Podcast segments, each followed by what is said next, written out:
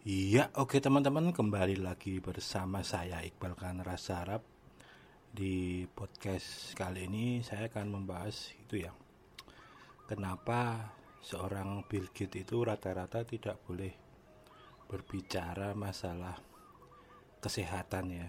Buat saya ini sebenarnya aneh juga ya terutama untuk anak-anak teori konspirasi garis kanan ya buat saya sih sebenarnya ini disclaimer dulu ya. Saya nggak nggak membela Bill Gates atau gimana. Dan saya berbicara sebagai seorang internet marketer ya. Jadi maksudnya orang yang apa namanya ya yang hidup dari internet dan lain-lain ya mengolah data dan lain-lain. Jadi ini yang perlu ditegaskan dulu ya. Jadi ini nggak nggak memihak Bill Gates atau gimana tapi menurut saya sih agak aneh ya ketika seorang Bill Gates itu dianggap tidak boleh berbicara tentang kesehatan dan kemarin wah kan banyak kan beberapa minggu lalu ketika panas tentang konspirasi-konspirasi seperti itu. Ya saya nggak tahu ya yang dilakukan Bill Gates itu benar atau enggak dalam hal ngasih usulan dan lain-lain. Tapi buat saya sih tentang tidak tidak memperbolehkan Bill Gates berbicara tentang kesehatan karena dia bukan praktisi kesehatan sih. Buat saya agak aneh ya di era sekarang ini ya di mana seperti kita tahu Microsoft punya banyak perusahaan kesehatan yang mungkin lucu bagi saya. Jangan-jangan malah kalau itu profesi-profesi health orang yang berbicara tentang Bill Gates kan bukan orang yang di bidang kesehatan dan lain-lain tapi ternyata dia pakai software kesehatan atau dia pakai aplikasi kesehatan atau mungkin rumah sakitnya yang tempat dia kerja atau apa pakai software itu buat saya kemungkinan itu ada dan itu akan menjadi lucu ya buat saya. Ya, coba aja lah search Microsoft Amalga dan lain-lain lah. Masih banyak turunannya dan lain-lain. Jadi buat saya sih sangat-sangat nggak masuk akal ya ketika seorang yang udah punya lumayan banyak data saya bilang tentang kesehatan dan lain-lain. Tapi untuk berbicara tentang kesehatan dia anggap tidak relevan dan lain-lain. Buat saya sih aneh juga sih. Kenapa ketika uh, perusahaan-perusahaan gadget membuat smartboard dan lain-lain yang itu ada hubungannya dengan kesehatan kok orang tidak protes ya? Saya juga aneh juga ya karena apa? Orang percaya karena di situ ada datanya.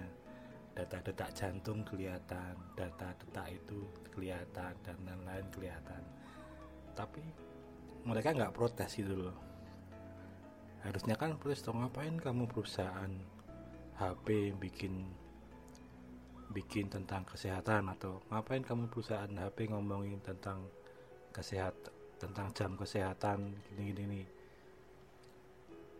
kenapa nggak ada nggak ada orang yang ngomongin itu gitu loh? Ya buat saya karena itu karena orang udah udah percaya dengan data itu.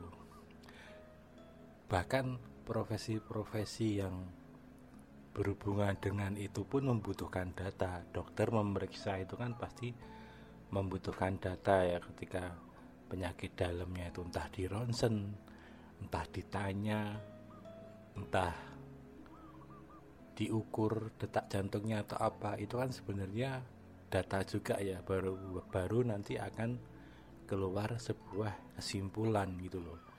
Nah apalagi sekarang eranya udah udah data yang udah sangat-sangat sensitif ya juga di mana orang juga udah udah mau nge-share data jantungnya, data riwayatnya lari dan lain-lain secara cuma-cuma di perusahaan-perusahaan digital seperti itu ya. Ya naik punya aplikasi kesehatan terus apa itu?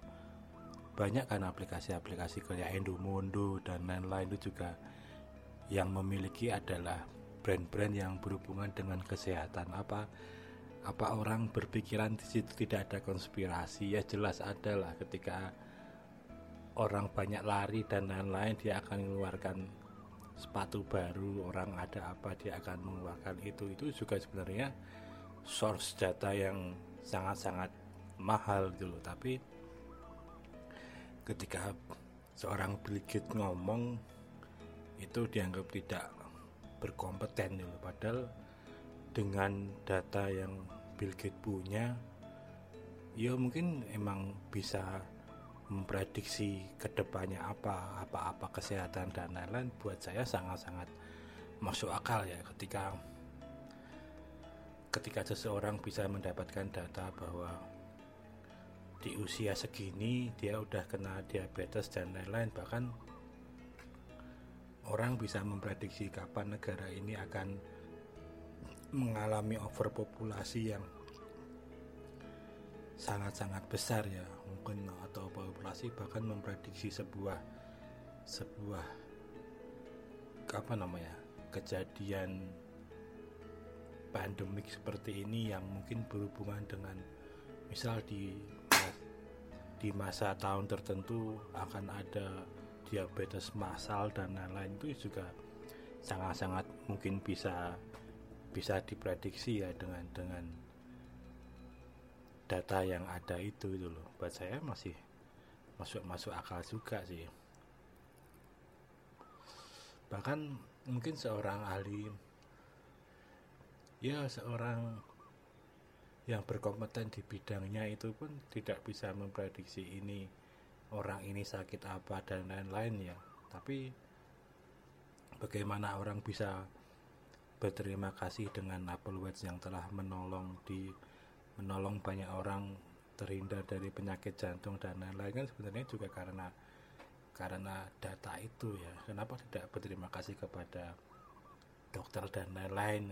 Malah berterima kasih pada smartboard dan lain-lain. Ya karena mungkin mereka bisa lebih dulu tahu daripada dokter itu loh. Jadi ya buat saya sangat-sangat sangat-sangat masuk akal itu.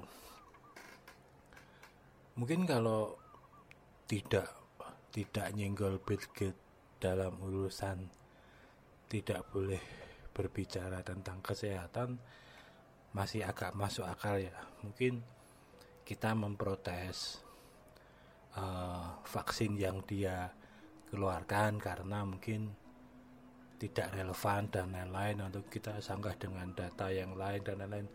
Mungkin bisa bisa sangat sangat masuk akal ya. Tapi kalau kalau apa namanya tidak memper, mempermasalahkan orang yang berbicara tentang hal tertentu yang dia itu memiliki banyak data tentang itu buat saya juga nggak masuk akal juga. Kayak Elon Musk itu kan juga Elon Musk ngomong tentang teknologi apa-apa-apa yang sebenarnya dia tidak di bidang itu tapi memiliki karyawan yang berkompeten di bidang itu ya menjadi sah saja kecuali orang miskin ngomongin tentang tips cara kaya nah gitu-gitu ya nggak nggak masuk akal karena dia sendiri juga belum kaya. Nah itu lagi itu baru baru masuk akal itu baru main sense loh. Tapi kalau kalau menyanggah Bill Gates yang tidak boleh ngomong masalah kesehatan buat saya agak aneh aja sih. Mungkin emang tidak menyalahkan mereka ya. Mungkin ya emang pengetahuannya belum belum tinggi. Jadinya IQ-nya masih rendah. Jadinya tingkat tingkat apa namanya nguliknya tingkat mainnya itu kalau di di deep web kurang kurang kurang deep lagi dulu mungkin cuman modal pakai Tor aja itu bahkan itu sebenarnya tentang perusahaan apa aja yang dibangun Microsoft dalam hubungan yang dalam bidang kesehatan tuh di Google juga kalau mau nyari juga ada dan bahkan hampir semua perusahaan juga yang gede-gede juga yang pos-pos itu juga memiliki itu. Kenapa orang tidak me, apa namanya berpikir bahwa Google juga punya data seperti itu loh? Ya karena nggak kelihatan aja itu loh. Kalau kalau kelihatan ya pasti pada protes gitu. Ya mungkin itu aja sih buat saya sih. Mungkin coba aja search tentang Microsoft Amalga atau teman-teman search tentang perusahaan kesehatan Microsoft dan lain-lain itu. Jadi biar biar imunnya kalau membahas itu bisa tinggi itu loh. Ya kurang lebih seperti itu topik kali ini. Ini saya juga nggak membelain Bill Gates atau apa tapi yang jelas emang memang nggak masuk akal dulu ketika tidak memperbolehkan orang yang memiliki data untuk berbicara tentang data itu. Oke teman-teman, segitu dulu podcast dari saya. Selamat pagi, siang, sore buat teman-teman semuanya. Salam olahraga.